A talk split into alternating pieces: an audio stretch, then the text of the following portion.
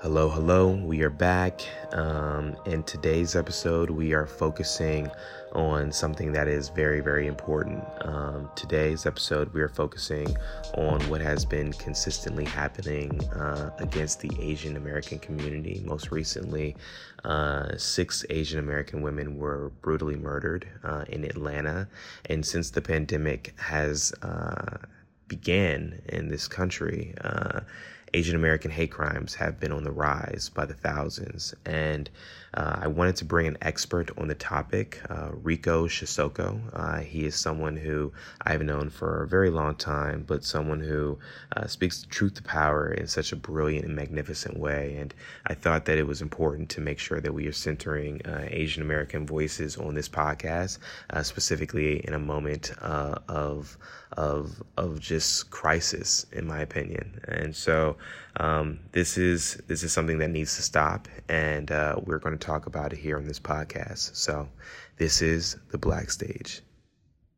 Rico Siasoco uh, is here with us, ladies and gentlemen, and he is a writer, educator, activist, and you know, I, I guess we can just add superhero on top of that. Uh, who uh, who's received like amazing fellowships from the Center of Fiction, uh, Lambda Literary, uh, the National Endowment for the Humanities. He's a board member of Kundiman, which is a national literary organization dedicated to the Asian American uh, literature experience and group and people. Uh, Enrico also lives in San Francisco and he's an author, folks. Uh, he's the author of his first book, The Foley Artist. Uh, and his day job, mind you, he does have a day job, is being a, a dean of a school called Urban School of San Francisco. Rico, welcome to the podcast. Thank you, Brent. I'm so happy to be here. I'm so uh, grateful for the invite. And as you said, it's nice to be with friends. It's just like, let's just chat. I know, man. You you you abandoned us in New York, man. I guess it was a good time to, you know, jump ship for a little while. But I'm I'm happy that you're doing so well in uh in San Francisco, and thank you so much for accepting this invitation to the podcast. Uh, I'm just I'm really really grateful for your time. So you know, the one thing about Black Stage is that we talk mm-hmm. about all the things, but in spe- but specifically, we talk about uh, the journey, right? We know that you didn't just wake up and you were this huge success. um, I know people want to make it seem that you were, you, you know, we we just woke up one day and we were born successful, but there was a journey, right? And there was an experience that you know happened and it, i want you to just kind of take my listeners our listeners the listeners of, of black stage um, through your journey of, of how you got from point a to point b Sure, sure, sure, sure. And it's one of these like I asked you before we started talking. It's like, how long do you want me to talk? How long do you have? I'm I'm an educator like you. I'm like, we can just I can be a sage on the stage as long as I need to. So uh, let me do the concise version of the journey. I love okay, that. Okay, okay, okay. You know, after I I went to uh, Boston University uh, after BU, I spent my 20s just can we we can't curse. I just spent my 20s okay. okay. I spent my 20s fucking around right? I was like job to job i was in the dot-com bubble and i did some arts administration. Um, i knew i wanted to be a writer. So at that point you know my 20s was really like thinking about how do i um, take myself seriously as a writer and as a, a poor kid uh, uh, an immigrant kid, um, a kid who didn't have um, professional artists in my life. You know, growing growing up in Iowa as the, the child of Filipino immigrants, I didn't have a role model for how to be a professional artist or writer. So my 20s were really kind of figuring out things like MFAs that everybody knows, but I didn't know it at the time. So as I began to sort of take myself seriously as a writer, people were like, "You should go to graduate school," and I was like, "What is graduate school?" You know, I just made it through undergrad, so that was really my 20s, and I went to um, get my MFA at Bennington uh, College for writing and literature at 30, which I think is kind of late like so for me you know i was working jobs and i had to even pay for my own well most most of us have to fund our own sort of graduate education. Mm-hmm. and so i was working a full-time job. Like i was working in dot coms. I was in the dot com boom in the um, like late 90s and that's when i went back to grad school.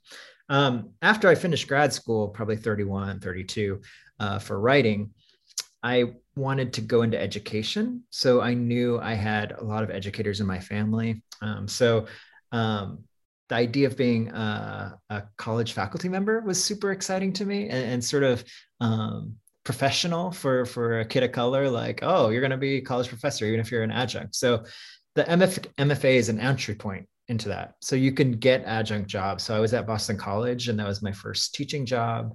I taught creative writing, literature, Asian American studies for 10 years. So that was my 30s. Wow. And then um, I met, well, at the time, you know, I was, uh, this is more like to go back a little bit in, in, in undergrad, I came out um, as a gay man. So I met my first sort of serious boyfriend, like 21, 22. But because we're sort of stunted as, um, I should use the I voice. As a young gay man, we don't have a lot of role models for who are couples or how to be in a gay couple. Like I kind of like I think it, it was a hard first relationship, you know. And so my first like teenagehood crush in my 20s with this guy became a long-term relationship and then we went through a divorce so actually my 30s were like this delayed adolescence this blooming into like who i would Liberation. be yeah, it was. That's it. That's it. So like, you know, my 30s, I got my my graduate degree. I went through a divorce, like a gay divorce, right? I I was kind of like living it up and partying and and also being uh sort of rising in my career over those 10 years um, and, and, sort of uh, ingratiating myself and, and becoming a part of the Boston College community. Um, but then I met my current husband the end of my 30s and he was um, i met him he was teaching at harvard at the time and got a job at columbia so that's why we moved to new york and that's when you and i met i was moving from a job of 10 years um, as a writing professor into nonprofit independent school world i didn't know about this k-12 world this very elite um, amazing education but a whole different world especially the new york independent school world right? So I, I do you know you know the New York Independent mm-hmm. School, right? mm-hmm. yeah. This is like the Daltons, the Trinities. Oh, the I'm very I'm very familiar. You know. Uh-huh. So it was really fascinating to like, you know, that's where I've been in the last, you know, the second half of my educational career. The past 11 years have been I started at Prep for Prep, which is, you know, helping um, kids of color, the most able kids of color from like Bronx, you know, uh, uh, Harlem, uh, Queens, Brooklyn get into these schools, right? Mm-hmm. So that was like the first three years when we met, and I was working at, at Teachers College. Um, and you know, Brennan, was getting his um, his doctorate, and I I was trying to get my doctorate while working full time. So you know, prep for prep, Fieldston, and then uh, my husband and I we were like, we want to make a move. It's kind of like your your 40s, you get to make choices instead of choices making you. And I was like, the place I have never lived is in the West Coast. I've been in, in the East Coast for 20 years. I'm like ready. So I looked for jobs out here and I've been in, in California for the past maybe three or four years at independent schools here. And you love it. I am never leaving California. really? Come on out. It's sunny. I bet it's I bet it snowed there today, I mean, I, I've been no, it didn't snow today. Don't don't it, it rained, but it didn't snow. um, we, I love California. Uh, I, I've been to California uh, you know, numerous times. Actually, it was I went to California, I think four or five times in 2019, Rico. Like that was the most I've ever been to California in my life in one year. Four or five times I was flying back and forth to California. It was a lot. But you know, I definitely I, no, actually, I went to I went to San Francisco and Oakland, hmm. um, like two or three times. I had to go to San Diego. I, I, did go to LA. I did go to LA. That was the last place I went to. Um, in, in 2020, I think I flew to LA. So, yeah. um, oh, no, not, not 2020, 2019. Sorry, 2019 feels like 2020. It's like it's the years blend in. You know what I'm saying? I, uh, this year, this year, yeah, it's, like, it's just been a very long year. It just doesn't end. It just keeps going. Um, but I'm happy that you're flourishing in, in uh in, in California. What what have you learned since being out there? Well, there's an East Coast West Coast difference, obviously.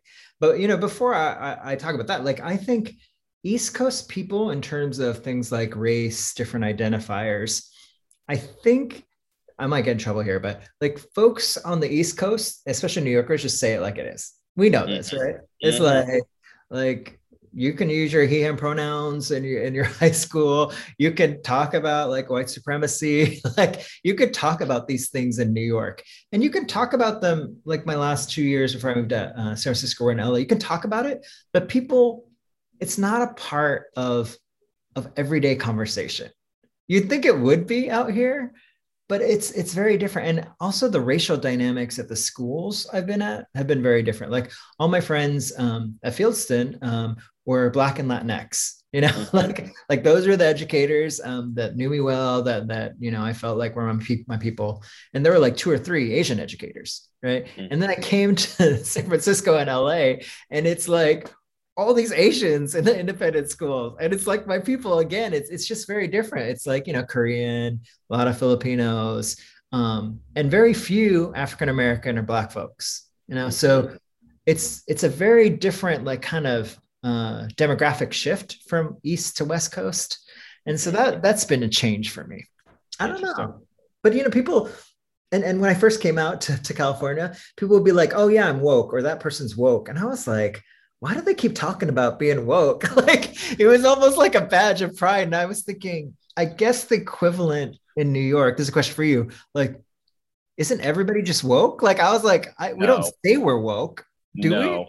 we? I don't, I don't honestly qualifiers mean nothing to me at this point rico um, because it's not what you say it's what you do and okay. what if what you do does not translate to what you're saying mm-hmm. then i can't sit here and define you. You define you, right? You know, mm-hmm. as Audre Lorde says, define yourself for yourself, right? So, like at the end of the day, that's just kind of how I see it. Um, but again, perspectives are open. People can, you know, everybody has an opinion, and and that actually l- allows me to kind of like make a smooth transition in this conversation. Sure. sure. I, I, you know, one of the, the reasons why, um, you know, I wanted you on this podcast is because like there is a lot of conversation happening, a, a huge public discourse happening in this country mm-hmm. around just the Asian American community, the Asian American experience. What does it mean to be Asian? Because right now we're currently facing, as a nation, the the, the pervasive racism that has um, been attacking the Asian American community since Asian Americans arrived to this country.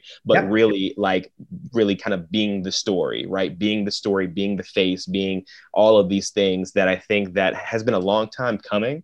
Um, and I wanted to just kind of like talk to an expert about this because it's important and it's important that people know it's important that people are educated um, for folks who are trying to make sense of it all and then also people who are scared right i think that's mm-hmm. the, the story that is is mm-hmm. is really important because there are a lot of people who are afraid for their lives they're afraid for their families lives grandparents mothers daughters sisters yeah brothers. um, it's just real um, and so you know one of the things that has been so amazing to see um, over the years about you, Rico, is that you're so unapologetically who you no. are, right? Yeah, you yeah. are who you are. You are proud to be Asian. You're like nobody's yeah. going to erase me or like I remember. I remember one of our first conversations. You were talking about model minority. Like that was literally like one of the first conversations I had about with about race with you. Just like you kind of talking about the model minority myth and and yeah. can you just can we just talk about that for a little bit and just I would love to hear your perspective and go as far and as deep and as wide as you need to go. yeah. Oh, thanks for thanks for the invitation. You know, I I've been doing a lot of talking about Asian Americanness lately, which is amazing. And then I check in with my friends who are Asian Americans and they're like, why is it just we're we're in the spotlight right now? You know? So it's a little bit of a grievance and a, a, little bit of being pissed off too right? We've been doing the work and and thank you for naming it. Like one of our first conversations was uh, model minorities. So like if if i were teaching uh, asian american history at, at boston college 15 week course we would go deep into this and we look at primary sources right? One of the first things even before model minority well this is all model minority is that and i say this all the time to asian american kids we are we are American first, and we have always been here. Like that's a huge thing. I'm like, look, there's there's waves of immigration, and especially of Asian immigration, 1965 uh, mm-hmm. Immigration mm-hmm. Legalization Act, Legalization Act, but we have always been here. And so you point to the evidence. First first evidence, uh, you know, we won't do a whole course, but like you got to know your history as an Asian American. Filipinos who were um, uh, on the Spanish galleons in the late 1700s, uh, jumped ship, and they ended up in Louisiana. They, they started a um, you know escaped slaves started a Filipino community in Louisiana. Um, uh, Saint Malo, and it, they they figured out how to dry shrimp in their their village, and those methods are still a part of um, uh, the American consciousness, American forms of production. So when people are saying like looking at, at us as perpetual foreigners, model minority, all these things, it's like, look, we've been here since the beginning, except for Native. You know, we got to give uh, to our brothers and sisters, indigenous people and, and Native brothers and sisters. They are the original Americans, right? But as long as white folks have been here, Asian folks have been here, you know, and then there's all the all the different touch points for Asian Americans in the US. Some of the other ones, you know, we have always been here is one thing. That's number one. Number two is that we've been the only race that have been um, excluded in our um, immigration laws um, and named by that, right? So it's like Asian exclusionary laws of the early 1920s. We talk about like transcontinental railroad all the chinese workers right? Like here's all the uh, up with people stories right? Like great great great. But in our laws we were like we'll give you a one way ticket chinamen back to china. Like it was law.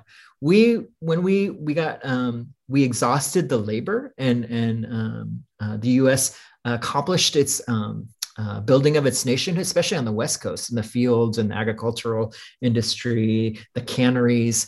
Um, when they went through the Chinese labor, then they went to uh, Mexican and Filipino labor, right? When the Mexican folks, we know folks like Cesar Chavez, Dolores Huerta, but they were in solidarity with Filipino Americans.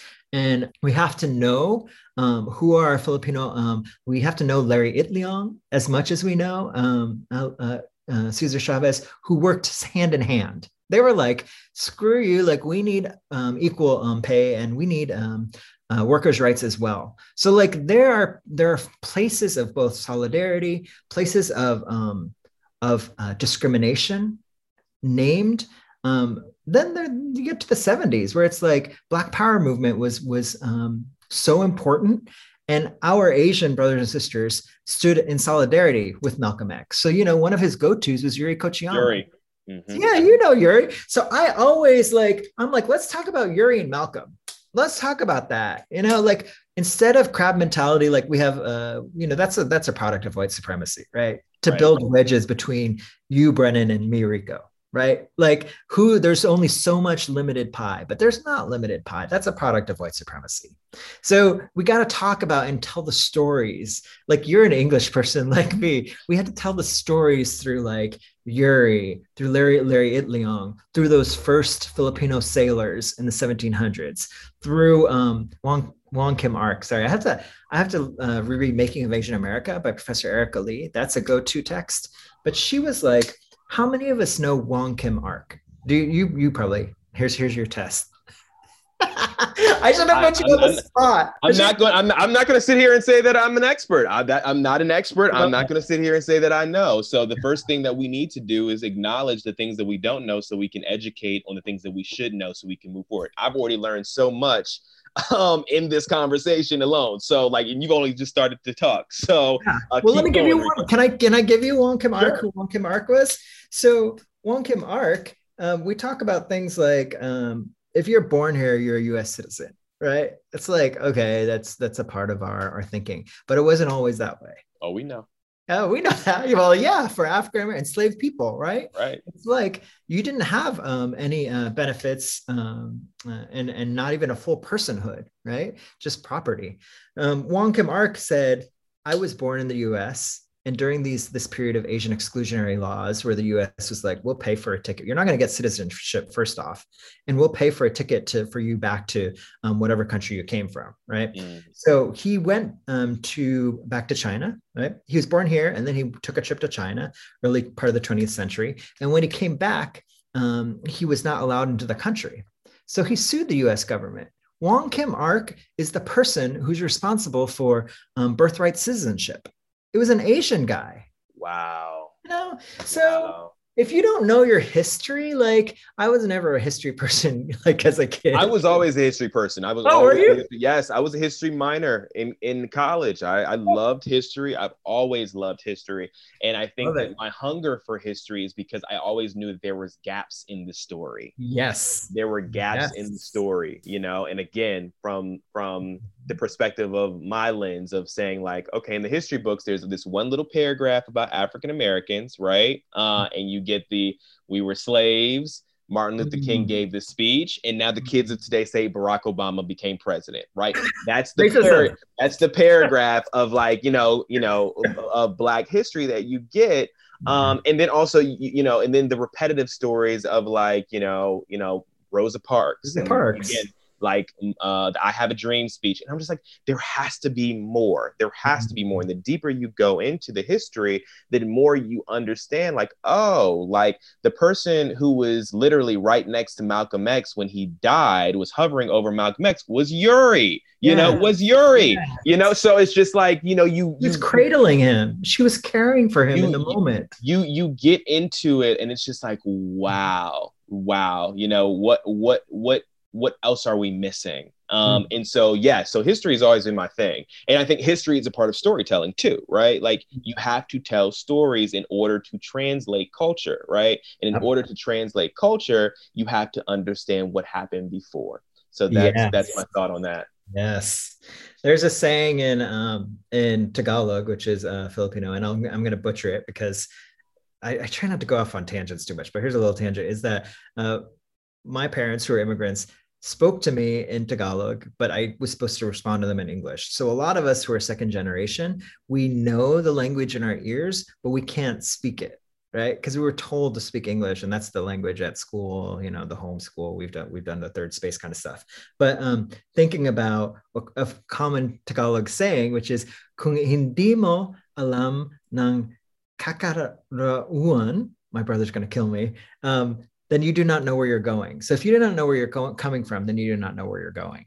And I love that Very phrase. True. It's very true. I love that phrase too. I didn't get to talking about model minority, but there's so much there's so there's much so much there there's so much and and i think that you know again like i love this idea of like when well, I, I love this idea but the mm-hmm. framing mm-hmm. around like crabs in a barrel and like you know here we are having a conversation around like the asian american experience mm-hmm. um really what it feels and, and correct me if i'm wrong but it really feels like one of the first major times nationally we are having this open dialogue mm-hmm. about what does it mean to be mm-hmm. asian american right and what does it mean to lack representation or what does it mean to have this pressure of being perfect or to be silent mm-hmm. um, in a big way in a big way and and i guess my question for you rico is why does it always take for tragedy to happen consistently and constantly for people to be seen for people to be seen and to be to be validated as human or to be mm-hmm. um, acknowledged in some way why why is there such a disconnect with that and yeah. what does it mean to be an asian american that has to like reckon with, with the reckoning that america is continuously having around race yeah yeah it's a huge like I want to take it in so many directions, and I and I love the question. I mean, one part you're talking. I'm in, I'm in the passenger seat. You're in the driver's seat, Rico. You drive it wherever. Oh, you, you better, you better. We better co-drive. Okay, we'll co-drive. We'll co-drive. We'll co-drive. One one side of the. Of the yeah, it's it's you know, you think about the invisibility of Asian Americans, you think about model minority myth, and you got to add the myth to the model minority part. You think about um, stereotypes and cultural familial values of like um, being uh, good Asians, being uh, uh, obedient, right? Um, there's so many historical reasons for all these things. Um, I would talk about the invisibility of Asian Americans, which I think gets first and foremost to your question um, by saying a couple of things. One is that Stop AAPI Hate, which has been working for the past year, has reported more than 3,000 incidents of anti Asian hate since COVID started. That's more than 3,000, do- not, not the unreported ones, the documented incidents since 2020, like last year when this started, 3,000.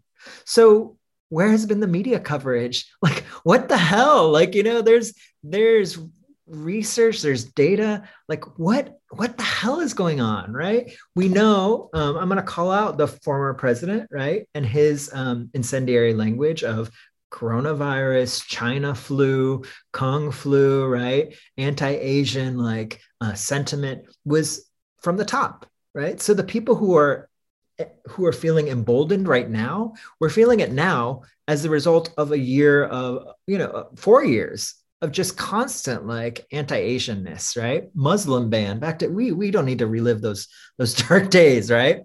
But the former president started these ideas of um, white supremacy. I'm going to name it anti-Asianness, anti-blackness, right? So when that's verified from the person in charge that we're listening to, it makes sense that people are going to go to January 6th. It makes sense that somebody's going to feel like Asians and Chinese are responsible for the pandemic, right? Mm-hmm. Back to the side of the, the positionality side for Asian Americans, you know, we want to be good Americans. You know, there's historical reasons like incar- Japanese American incarceration, right? There's reasons of um, the after the immigration laws were opened in 1965 that the, the people who came over asians were um, professionals so we wanted to assimilate we wanted to be good model uh, model citizens but the actual model minority in terms of uh, income levels in, in terms of uh, education levels for asians that was highlighted as a result of white supremacy you know because mm. they're just you have to disaggregate the data for asian americans there are there are poor and uneducated Hmong, Laotian, you know, so you can't essentialize all Asian Americans. Just like it couldn't, you know, I can't say that my Haitian friend is the same as my African American friend, is the same as my Nigerian friend. Mm-hmm right? Like I've learned that from my friends who are mm-hmm. African and African American. Mm-hmm, mm-hmm. But Asian Americans are, are, a monolith, and we don't disaggregate it, and that contributes to the model minority. So if this, you, I'm telling you stuff, and we're talking about stuff. I'm sorry, I don't mean to be getting on my high horse, but but you know. If Asians are successful, why aren't African Americans? You know, and that perpetuates stereotypes of laziness. Like, come on, like we got we got to stop that. It's all just in favor of white supremacy. Wow. Uh, you know, I um I tweeted out a couple of days hmm. ago. Uh, do you have Twitter, Rico? my Twitter blew up, and I'm too old to figure out how to get my password. Your your Twitter blew up. What do you mean it blew up? Like I couldn't. I don't know. I got kicked off or something, and I Oh Lord. Okay. All right. So okay. help uh, me, young one. oh God, Rico, please. Uh, Rico, and I know you're not calling me young. You look like you about 25, sir. So you look the same for about 20 years. So, but we'll talk about that another time offline. 50. I'm turning uh, 50. Yeah, look, and, and, look, no, not crack, no crack, no, just everything's just you know. Beige don't age. Beige, you know, don't. beige don't age. Okay, all right, dude. Okay, sir.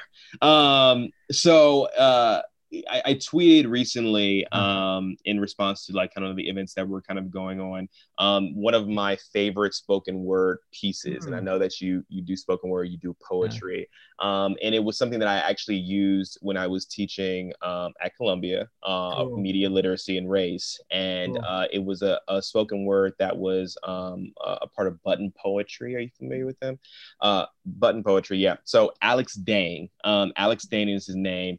He uh, uh, he wrote this uh, this poem that was, or did the spoken word that was called "What Kind of Asian Are You?" Right, and he just goes into all this detail around like you know how like all these different stereotypes um, were stripping him of his culture, stripping him of who he was, and stripping him of of, of who he could be because you were continuously per- perpetuating these things on top of him, and and I just thought it was so powerful, but it was also it's also painful to hear, and I've heard it so many times mm. um, because it, it's like you know why do people why are people so hateful rico like mm-hmm. what makes you hate someone so much mm-hmm. that you can go out into the streets and just randomly attack someone in the middle of a global pandemic and not and, and again like i think i know we we're it's a broad range of victims who have been attacked but specifically the older folks you know what i mean the elders and Doesn't you're break just your like, heart it's it's horrible, you know. And I was watching the video of the the the Asian woman. I think believe she was uh 75 years old. Yeah,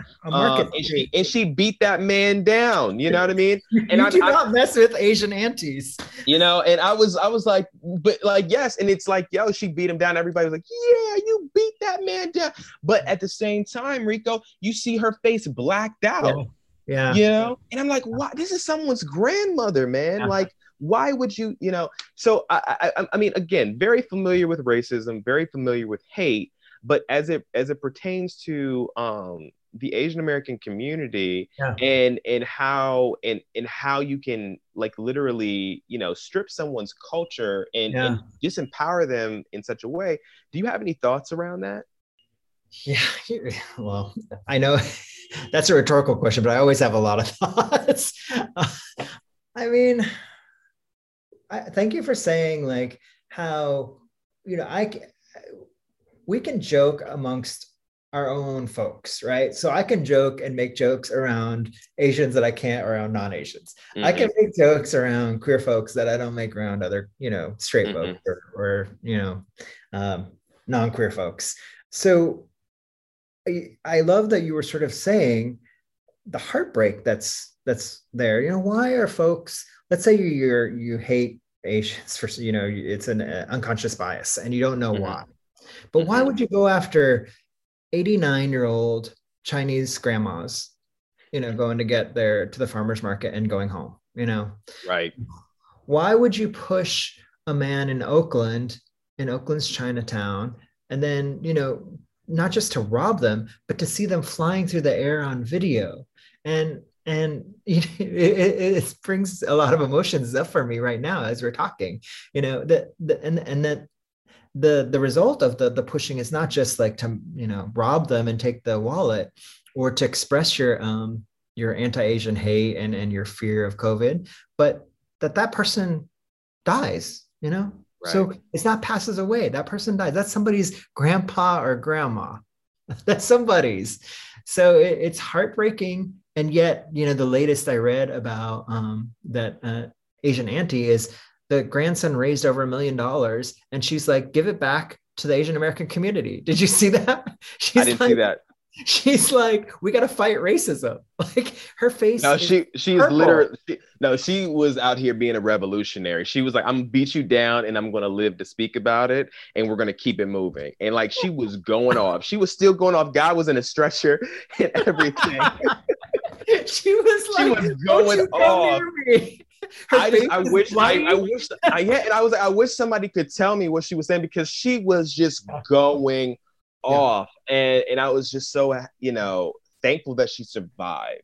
Thankful yeah. that she survived, but not everyone is going to be that lucky. And you know, she's fierce. And now, you know, folks have seen it and folks have donated individually to her. And she's like, it's not me, it's a kinship model of the community. Yeah. You know, it's yeah. like it's not about me and the pain that I experience. It's the pain of our, our community.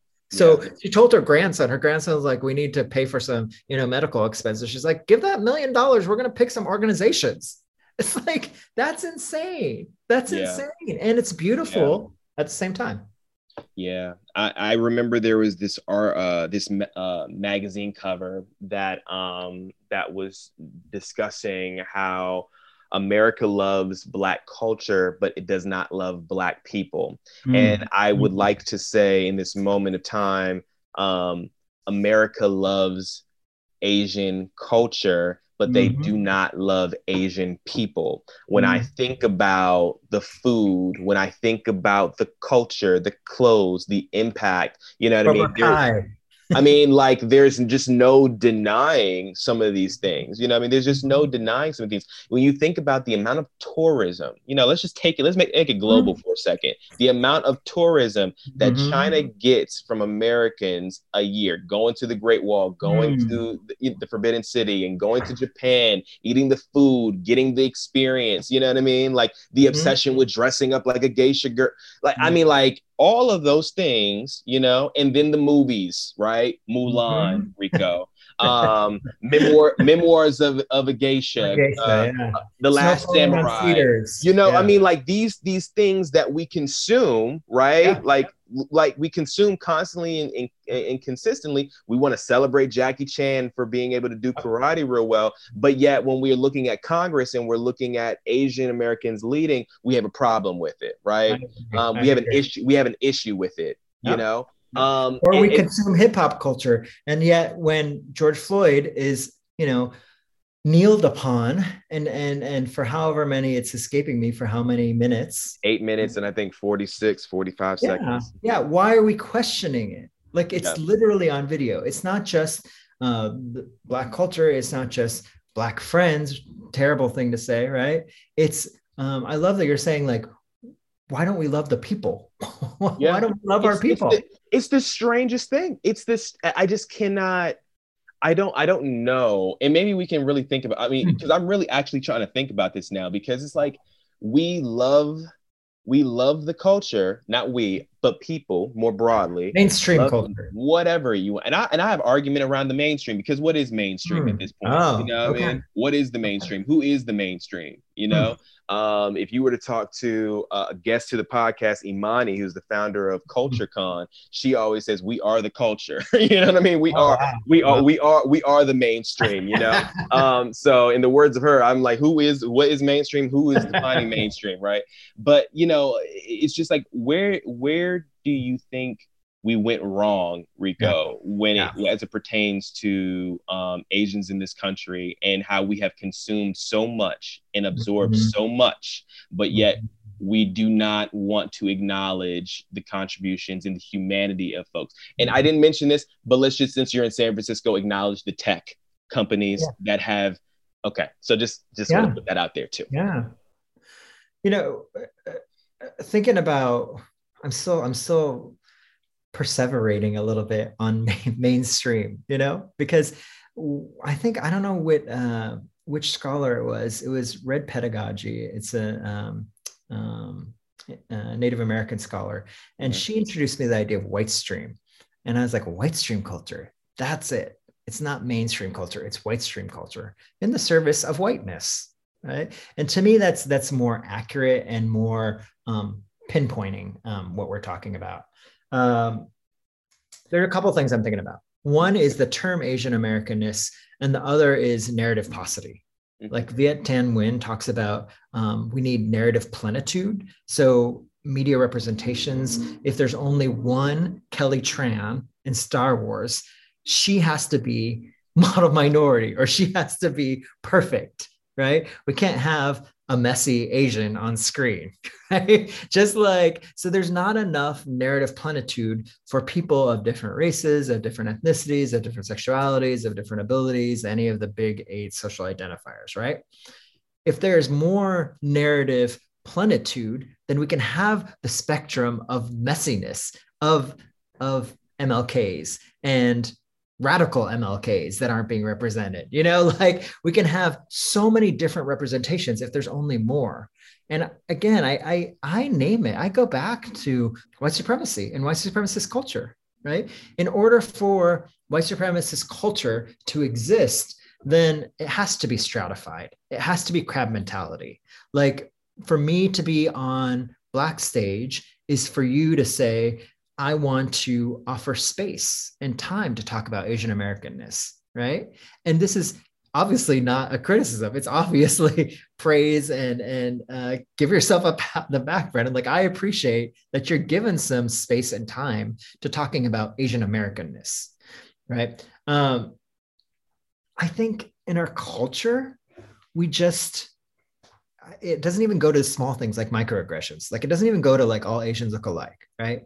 it's bigger than that. It's because of our wars, right? Our wars in China, in Korea, and in Vietnam.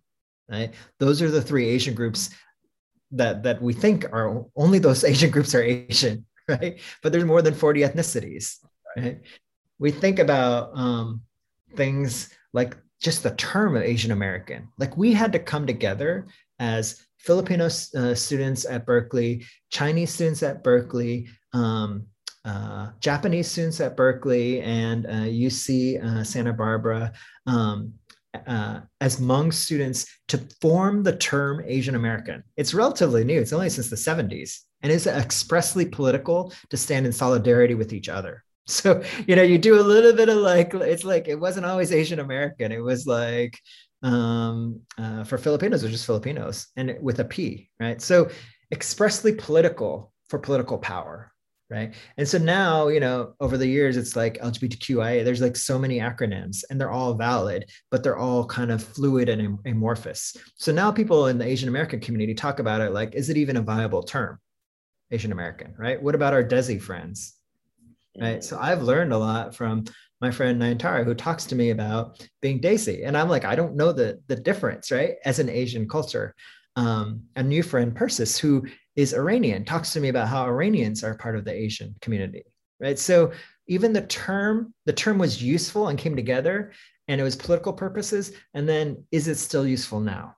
So if we can't even get our act together, how are we going to represent ourselves to white stream culture? Mm. And and then visibility, like there's so there's so many reasons and so many people who understand this better than I do. I think about how um, putting your head down and not going to a Black Lives Matter protest is better for Asian American families. Like, you know, like you should, you know, I've had conversations with family members like, why are you going there? You know, right? So that's that's to me, that's heartbreaking. That's heartbreaking. But again, that's in service of white supremacy, right? For in order for my people to get ahead, we cannot stand in solidarity with African American folks. Like they were in the wrong place, the wrong time right so there's not a looking at systems and structures and that contributes to like when people say like even amongst us as asian americans like don't raise your voice you know don't don't just kind of go with the flow right so partly it's being put on and, us and, and, and to yeah. be clear rico that is something that's trained is that something that is like presented you know because i've heard mm-hmm. this before and i'm mm-hmm. asking mm-hmm. you as as someone yeah you know who's lived this this experience is that something that is true like that you yeah, for me it was to put your head down, to be quiet, to not say, really? And how did you, did you feel like you were breaking out of that, Rico? Like what? Oh, what yeah, it's been unlearning. I mean, I don't know if this has been your experience. It's been unlearning. As I say this now in in in current uh, in parts of my professional life, right, where I have senior roles, and even at the senior leadership table, I've felt nervous about expressing myself. And it's like where does that come from? It's it's almost eh, you know who knows if we we can psychoanalyze or where that comes from if it is cultural or if it's individual to rico but there is an anxiety about raising your voice as an asian american. And and i talk to my friends who are asian american and we're like how can we be 30s and 40s as professionals and and how much knowledge we have to just kind of be nervous about speaking up in a room and and that's naming PWIs, predominantly white spaces and predominantly white institutions. At TC, there were times where I would have to like, you know, take three bullet points on my piece of paper so I knew my points before I spoke. right because if i if i go off like i usually do and, and it got easier over the you you were with me in several years of classes by then i was like i got something to say like you know i got something to say. But in the beginning we always I, I, again i don't want to speak of asians as a monolith. I'll use the i voice. I still experience times where i want to speak as articulately as possible. I want to represent as well as possible. I don't want to be the only asian american in the room like you know spouting off. Mm-hmm. no I mean, go ahead go ahead yeah. But here's the thing yeah. I understand that because I won't sit here and say that I was trained to be silent or trained to to be quiet or put my head down. Mm-hmm. Um, mm-hmm. But there is that pressure of wanting to get it right, to be perfect, mm-hmm. right? That I have experienced as a black man in predominantly white spaces yep. that just wants to get it right because I know I'm the only one in the room. And yeah. I know being the only one in the room, you represent everyone, even though no one is in the room. yeah. And so, what, what, happens if you make a mistake or if I make a mistake? It's not just my individual human mistake. It's like this body I'm walking around in. It's that body you're walking around in, mm-hmm. right? For like 99% of the time, you know what, what you're talking about. And then one time you ask a question and it's like, oh man, Rico didn't know, like, you know, he didn't know what he was talking about it's like that's not representative of all Asians. Yeah. Yeah, no, it's true. It's true. And it's and it's and, and I love the fact that you keep going back to we're not all a monolith. We're not all the same. We don't all have the same lived experiences, but there is a a, a, a connection. There's a mm-hmm. connection between all of us. Mm-hmm. Um, especially, you know, within the Asian community that we experience, that people experience in general. Do you feel um, that in the black community?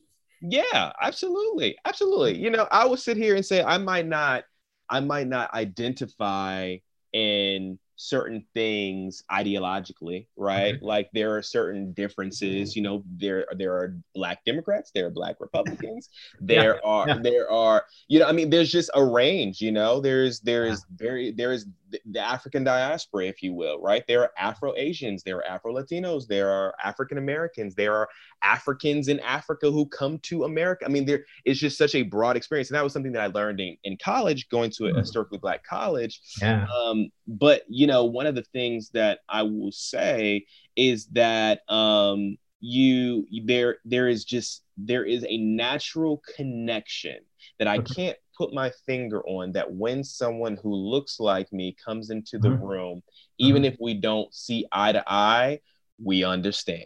Yeah. We, yeah. You understand. And I and, and and again, like not trying to put any of that on you, but for me, from my perspective, it's just like there is a that you get it to a yeah. certain extent. To a certain extent, it's there. I don't really know how to kind of put more color onto that or illustrate it. well, you know what frustrates me where I get where I get kind of pissed off at, at at myself and other folks is when we don't do the nod. Like I've been, I've been, you know, as, as, an Asian American, I'm like, what are you talking about? Like over the years, and it's like I want to acknowledge my black and brown brothers and sisters and non-binary folks, you know, and it's take it's taken me learning to do that. It's mm. it's taken me like humility, cultural humility, to understand the black experience. And not that I I I know it, but to listen deeply about ways that I am being anti-black, right? And that's I think what I would hope that other people would recognize like Asian Americans who are really angry right now, who are not submissive, who are not in tears. Like I have friends who are pissed off right now. And people keep asking if they're okay. And they're like, no, I'm pissed off. like, but they actually aren't saying that to the people who are asking them of their friends. They're saying it to other Asians. And it's like that, it's so complicated. There's so many layers, right? Wow. Wow. No, I, I you know, everyone's you know, they're again Twitter. You know, check on your Asian friends. Check on your yeah. Asian friends. They're not okay. You know, check on. You know, do this. And I remember again, summer of 2020, George Floyd happening, uh. Taylor happening. Everyone and their mother, especially those outside of um, the the black experience, were like, "Brennan, are you okay? Is everything all right? Mm-hmm. Is there anything that I can do?" And in so, in some ways, it's helpful. It's like, "Oh, you care." Um, yeah. and then other ways it's like leave me alone. Go do your work. Go talk to other you white know, people. You know, exactly. Don't, don't talk, talk, to other Asian people. Yeah. Don't talk, don't talk to me. Yeah. Talk to whoever is in your core group or your family or that racist grandma that you keep up in the attic and yeah. you talk to them about why they're problematic and yeah. why they need to unlearn certain things and what they need to be reading. Yeah. Um, and and i think that that just is, google searching. You don't have oh to read. I mean like google search. you know you don't have to go to the library. Just google like see what pops up you know and begin there you know yep. and try to stay away from conspiracy theories you know, uh, you know it's it's it's insane to me, Rico. It's it's you know, but here we are. Um, and and I want to ask you, and, and, and just to be clear, I have enjoyed this conversation. I've loved this conversation, and I'm so happy that I got a chance to do it with you. Um, yeah.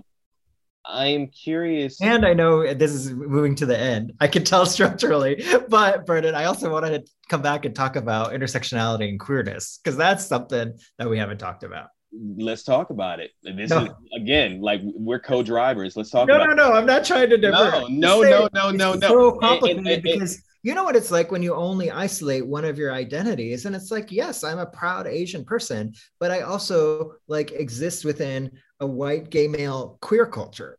you know. Let's talk about that. no, how much time? We don't have enough time. We have time. no, we do have to. Oh no, sir. Oh no, you don't sit here and reroute the the, the podcast and and not want to talk about something.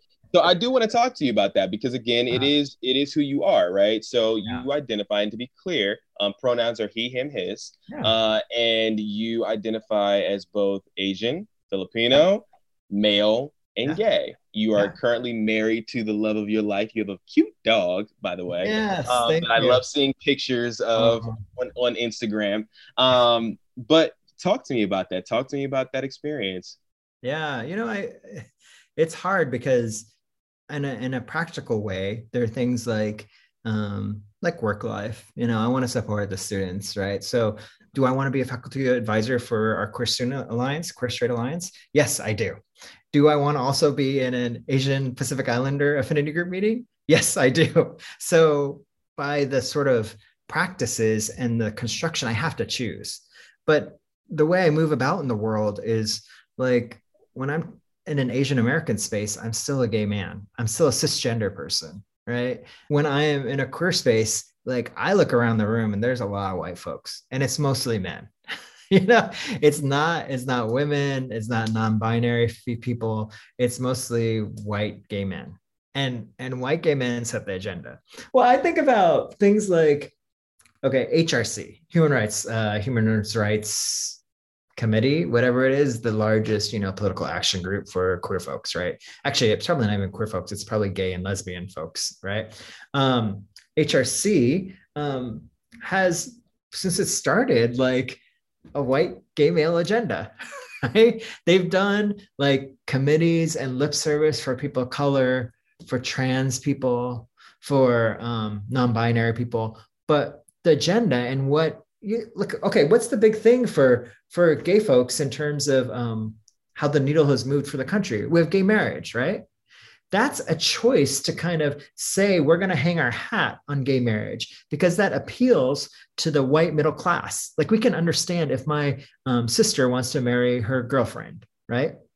But are we fighting and are we putting at the top of our political platform transgender folks of color who are beaten and killed at rates that are that should be shocking and and angering and create outrage. You know, I think about the James Baldwin quote, like, I always go to this one to be a black man in America is to be in a constant state of rage. And it's like, like I I am not a black man, but I feel like that as an Asian American queer person, like I'm just always pissed off. But over the years, I've learned that that's not gonna um, uh, suit my needs and what I'm trying to do in the long, long term. Right. So I have to use my anger strategically, just like what we were talking about with, with, uh, you know, we're talking about queerness and, and, and, and gay white men setting the agenda.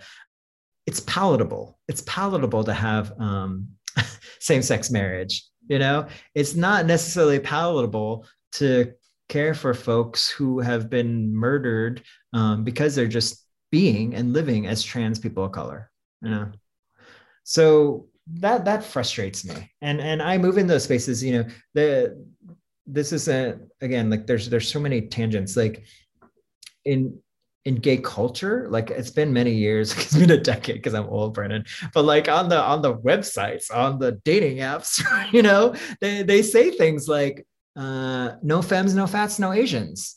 Like what is that about? You know like it's just named. The the anti-asianness in the gay community is so disgusting you know? So i i just i worry that that we are parceling out parts of our identities to talk about at certain times and we're not thinking about kimberlé crenshaw and we don't have an understanding of intersectionality. And so that basic education and foundational level um, of DEI work is oftentimes where I'm I'm trying to level set. Like whenever I'm talking to a group, I'm like, do we know what implicit bias is? do we know what DEI is? Do we know? Do, so it's kind of like interesting how we can't get to intersectionality because that's like conversation four or five. Wow, Rico, tell me this: when you when you think about um, this this framing of intersectionality yeah. within, especially as it pertains to race and, and sexuality, yeah. um, I'm fascinated with some of the things that you've said, but in particular, I'm curious something that you haven't mentioned yet: um, the the the fetishing of of Asian bodies. Yeah, of, of Asian uh, of yeah. Asian bodies, and yeah. as someone who is in an interracial marriage, um, yeah. you know, and is in predominantly white male spaces, you know, I'm curious to how you have navigated that tension that probably uh-huh. you feel from like your Asian brothers and sisters, but also from the other side of like being in these predominantly white spaces with your white husband. Like, how's that feel? What has that experience been? And how how do you kind of like keep the center, maintain? I, I love the way you're framing it. You know, I, I have in my pocket what I think is a funny story. Of course, I'm I'm like telling dad jokes now at this age, but I think it's a funny story about me and my white husband. But I also want to center go into your question of the fetish, fetishization. It's a hard word fetishization. That's why i said misogyny. I, I, can't i was like i'm not even yeah i was like i'm not going to butcher that word but you know what misogyny? Let's just talk about the misogyny of uh, and hypersexualization. That one's a super important part of, of of being an Asian woman and existing in uh, white stream America, right? Like I feel like we're we're in our doctoral world, world now, but the hypersexualization for Asian women is so is so much more important to me right now in this moment, right? When all that happened last week and six Asian women were killed, right? Um, it immediately the the media narratives went immediately to what the the killer's like he was tempted? What was he he had a sex addict and he was tempted? And it was almost in the same day i learned of the of the shootings. First off the, the night before i had heard Atlanta shootings and you know i was sad and it hurt my heart and and you know i went to bed. And in the morning i got all the texts are you okay? Are you okay? Okay i was like what's going on? And then i learned it was six asian women. Then you learn it's young's massage parlor. You learn about the assumptions people are making about um, Asian women as sex, sex workers. Like I still don't know if they are or not are not sex workers, and I have feelings on how we talk about that. But again, you got to look at it. Let's not make it ahistorical. Let's make it historical. Let's talk about um, how these three major wars, U.S. wars in Asian countries, what were the role of Asian women? They were to be sex workers for the white um, soldiers, right? The hyper the hypersexualization the misogyny the fetishization of asian women it has a long history. Like you, you look at, at um, i think it's mina loy. Don't quote me on this one. Last name is l-o-y she was one of the first um, asian women who was literally put on a stage at the beginning of the 20th century where um, it was i think it was part of pt barnum's and it was just like pay to her and she had like finery and and uh, oriental vases and she was brought around the country. And her name was Mina Loy. So it's like a Chinese woman was put on display, and that was um, America, and I'm doing air quotes, which I hate, but like America's introduction to the Orient, right? So it was always hypersexualization and uh, objectification. Um, in more recent media, like everybody kind of talks about this. So um, I don't want to belabor the point, but you know, Asian American women were either dragon ladies or um, uh, uh, prostitutes, right? Just do any search of Hollywood movies from 50s to the 2000s, right? The representations of Asian women um, uh, were as dragon ladies, like to be fierce and like will kill you, you know, or um, you can use them as objects, as, as sexual objects. So it, it's reinforced by the media. It's historical from um, um uh, the American wars in mm-hmm. Asia it's just like where's the voice um, of asian women mm.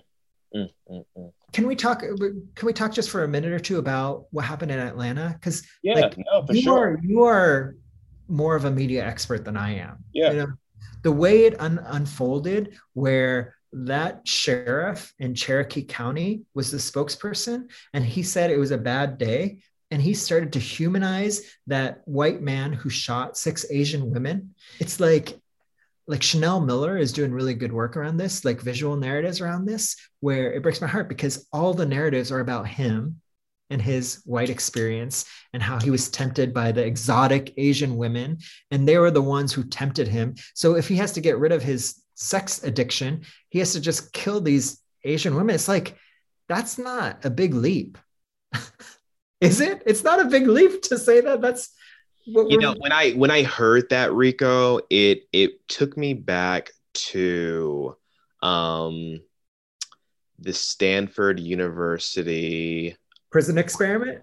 Not prison experiment oh. uh, rape uh, uh oh, was it stanford? yeah that's chanel miller. That's chanel miller. Chanel miller chanel miller okay. Um mm-hmm. and the experience of the judge saying that his life is already ruined. We only want to give him like two or three months or however many, whatever it was, right? And mm-hmm. there was this this idea of that, you know, like, oh, this poor young white boy um and his his poor life is just ruined and he mm-hmm. doesn't need to go through anymore not to mention that he like viciously raped this young woman asian uh, young asian woman young she asian woman asian? yeah yeah. And that's and, left out of the narrative.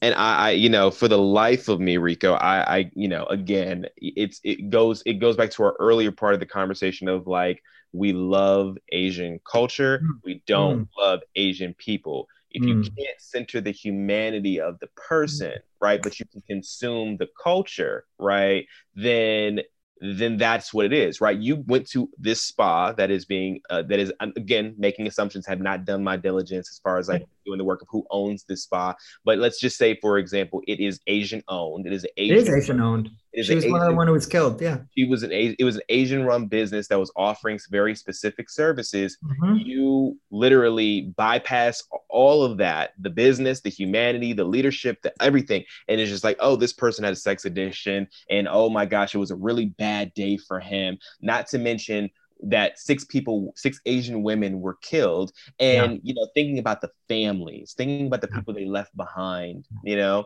and and, and I I find myself trying to make sense of something that does not make sense. And so, mm-hmm. what I won't do is take up too much space trying to make sense of something that does not make sense. I mm-hmm. think the, the piece that we have to do, especially those who are in conversation um, with our Asian brothers and sisters yeah. um, and listening, listening to yes. what um, you all have to say about this experience is that do not try to make something make sense that is not something that you would ever make sense within your own household, right? Huh. So that that is that is that is my that is my piece of the pie when I when I when I look at these stories and when I see things that are happening. But yeah. I also want to say that um, you know, things got to change, man. Things yeah. things things have to change, and they have to change in a big way. Um, and and, and I think that it begins with doing the work of where does hate stem from in this country. Jane yeah. Elliott always talks about how racism is a disease. Racism wow. is a disease, wow. and it is a disease that just like we catch coronavirus, we catch racism. Wow and how that. do you and how do you raise how do you how do you get rid of it? You have to vaccinate yourself. Yeah. and you vaccinate yourself rico with knowledge. You yeah. vaccinate yourself exactly. with understanding and humanity exactly. with humility. You vaccinate yourself with surrounding yourself with with with with facts. You know what i mean? Like you know people aren't born to hate anyone. You're not born to hate me. i'm not born to hate you. But no. like some way somehow hate just continues to happen in this country and in this world world. Um, but not to derail us, Rico. This is your show. Back to you. it's not. It's, it's not. We're we're co-driving, right? It's one of those little. All right, we're gonna, keep, we're, we're, gonna keep. We're gonna keep co-driving. We're gonna keep co-driving. I'm like, stop! No, you stop. but yeah, yeah I, I really do appreciate you you focusing and leaning into specifically what happened to Atlanta. I really appreciate how yeah. you you focus in in in how you know asian women have been hypersexualized um, and I, I appreciate how you touched on the misogyny and the experiences that you've had navigating this and i do want to ask you rico where do we go from here mm, mm. where do we go from here where do mm. we go hmm. from here yeah the look I, I end up teaching a lot and talking to a lot of young people and and so you know in their um in their burgeoning critical consciousness. I'm a, I'm a Freirean. I believe education is all about critical consciousness. we could talk about calculus and writing a good literary essay, but it's really for me as an educator, I, I believe in it wholeheartedly. Like we're, we're um, helping kids who co-create knowledge to tell us about um, what ways they're, they're building their consciousness. Um, I talk because I'll do like an ethnic studies course. This uh, at the last school I was at, I did a year long one, and we did um, indigenous um, people's history. We did um, uh, uh, African and Latinx people's history. You know, we talked about um, the prison industrial complex, like, and it can weigh on them. And so their their question of where do we go from here, the only place I can I can keep doing the work and i don't know if this is is is where where you sit and stand as well.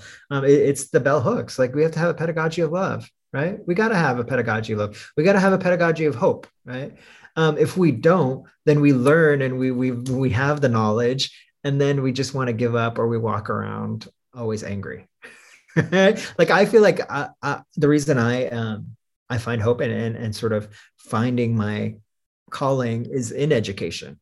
So if we can get in and we can help educators, K6 educators, pre-K 6 educators to say we let's let's we were talking we were we grew up in a colorblind society. We were taught taught, taught not to talk about race.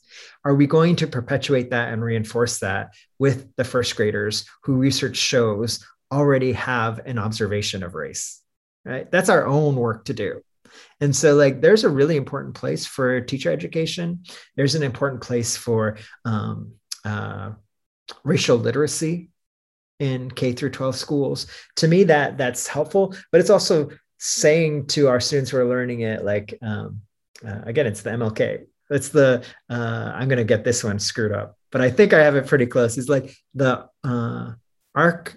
The moral arc of justice is long. No, the moral arc is long, but it bends towards justice. So, like you know, we learn about it. We're, we're working. We're doing the work, um, and we move the needle a little bit. It's a good thing. It's a good thing. It's a good thing. Uh, last question for you, Rico. Um, last question for you.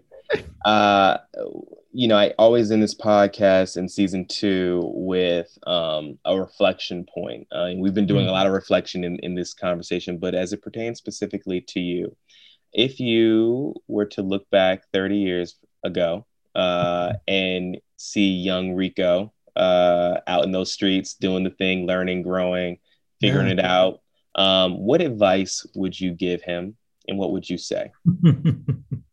That's a good closing question you have for your podcast. That's a that's an unanswerable one and a cringy one. is that is that the point of this? Is to make it a cringy one? No, it's supposed to feel it's supposed to feel good when you when you see that that young guy in your yeah. head. Yeah. From 30, 35 years ago, whether yeah. high school, college age, you know, Rico, what advice would you give him after the life that you have lived in the life that you were continuously living every day? I love my life now. I love my life now. And and I don't want to be as simplistic as it gets better because that to me is like a gay white male narrative of like it gets better. but um, that's one part is that it gets better. The other thing is that you know you're doing what you're supposed to be doing. Like for Rico in his 20s, it was really hard. I think a lot of us it's hard, but you're you're doing what you're supposed to be doing, and sure, it gets better. It gets better. It gets easier, it and you meet people that you get to have great conversations with. You find your people. You get you find your people. You find your people. Thank you, Rico. Thank you for this conversation. Thank you, Brennan.